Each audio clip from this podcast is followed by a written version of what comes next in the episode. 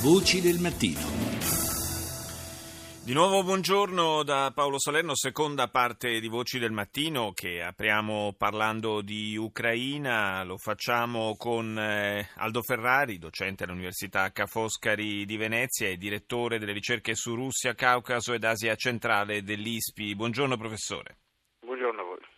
Dunque oggi è una giornata potenzialmente positiva eh, per eh, la crisi ucraina, visto che dovrebbe entrare in vigore eh, la nuova tregua, il nuovo cessate il fuoco che è stato eh, deciso a margine della conferenza di Monaco sulla sicurezza, eh, è stato concordato tra le autorità ucraine e il ministro degli esteri russo Lavrov. Eh, non mancano però le incognite perché eh, il, i combattenti del, delle due repubbliche eh, separatiste filorusse di Donetsk e Lugansk eh, non si sono ancora espressi in realtà su questo cessate il fuoco.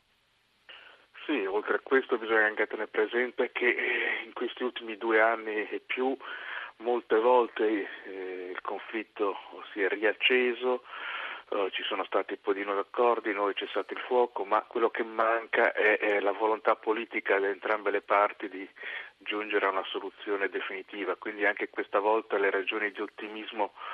sono limitate. Vediamo se la situazione internazionale mutata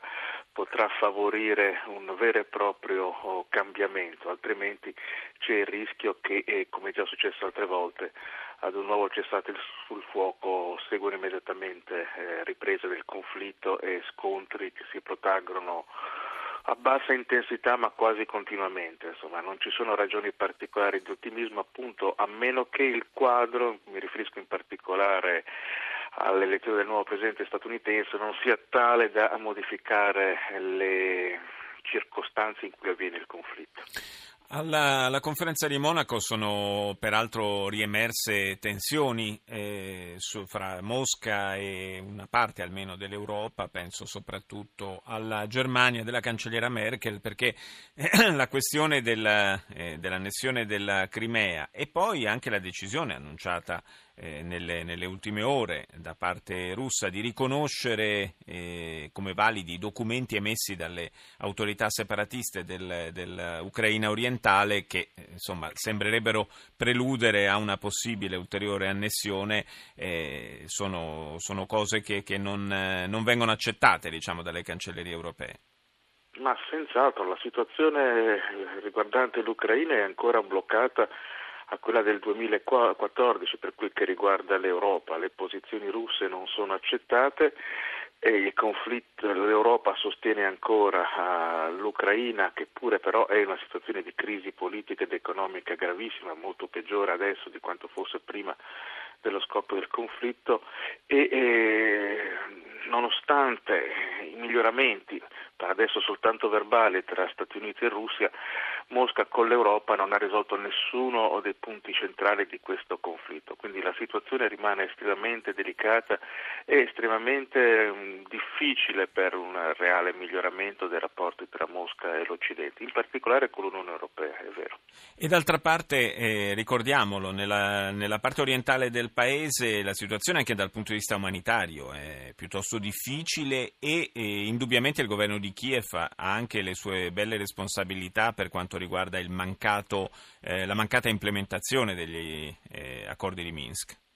Questo senz'altro, noi siamo abituati in Occidente a dare la colpa completamente a Mosca, ma eh, le cose non stanno così, non è stato così all'inizio del conflitto